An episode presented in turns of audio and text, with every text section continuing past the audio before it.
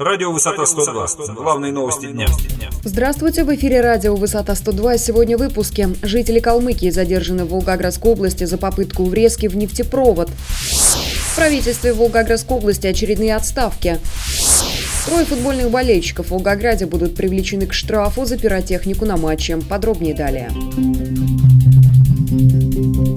При попытке врезки в нефтепровод Волгоград-Жирновск задержаны жители Калмыкии. Об этом сообщили в Главном управлении МВД по региону. С поличным задержаны двое мужчин 33 и 57 лет. Первый ранее судим за кражу нефти. Сейчас оба по решению суда арестованы. Оперативники изъяли на участке нефтепровода на 298 километре специальные приспособления для изготовления врезок кустарного производства. Это шланг высокого давления, электрогенератор, сварочный аппарат и набор специальных ключей. Возбуждено уголовное дело по статье «Кража» кража.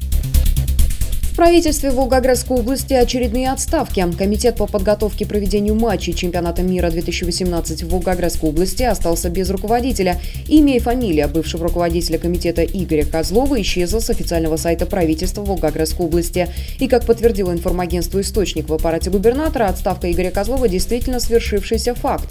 Предположительно, причиной отставки могла стать скандальная публикация в газете «Известия». Волгоградский стадион к чемпионату мира 2018 спроектирует за 1 миллиард рублей от 19 октября этого года. В частности, зам председателя комитета Геннадий Серженко признался корреспонденту газеты, что хотя правительство региона уже сделало заказ на подготовку проекта стадиона, средств на это, а это миллиард сто миллионов рублей, пока не нашли. Министр печати и информации Волгоградской области Ольга Дьякова издала приказ о правилах передачи пользователю информации о деятельности ее ведомства. Как сообщается в тексте приказа, согласно утвержденному Ольге Дьяковой порядку, пользователь информации, желающий, чтобы запрашивая информация о деятельности министерства была на бумажном носителе или записана на накопительное устройство, должен будет сообщить об этом в своем запросе. После получения согласия на предоставление информации сотрудник министерства должен будет уведомить пользователя о готовности ее выдать.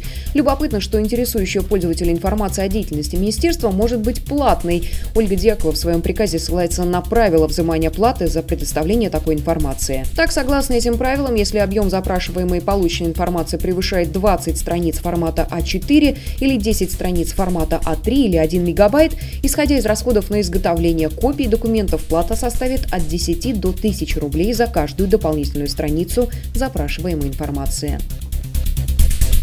Трое футбольных болельщиков в Волгограде будут привлечены к административной ответственности в виде штрафа до 1000 рублей за применение пиротехнических изделий на футбольном матче команд «Ротор Балтика», сообщили РИА Новости в Главном управлении МВД по региону. По данным главка, на протяжении часа за матчем на трибунах наблюдало 10 тысяч человек. На 65-й минуте матча на трибуне «Л» центрального стадиона активные болельщики по-своему решили поддержать команду. Они подожгли две дымовые шашки, фаер и петарды, говорится в сообщении. За использование пиротехники полиция задержала троих местных жителей. Все они привлечены к административной ответственности за применение пиротехники в местах массового пребывания людей. Мы следим за развитием событий. Эти и другие новости читайте на нашем портале v102.ru. Начинайте день на сайте информационного агентства «Высота 102». Расследование, политика, экономика, происшествия, спорт и другие главные новости дня.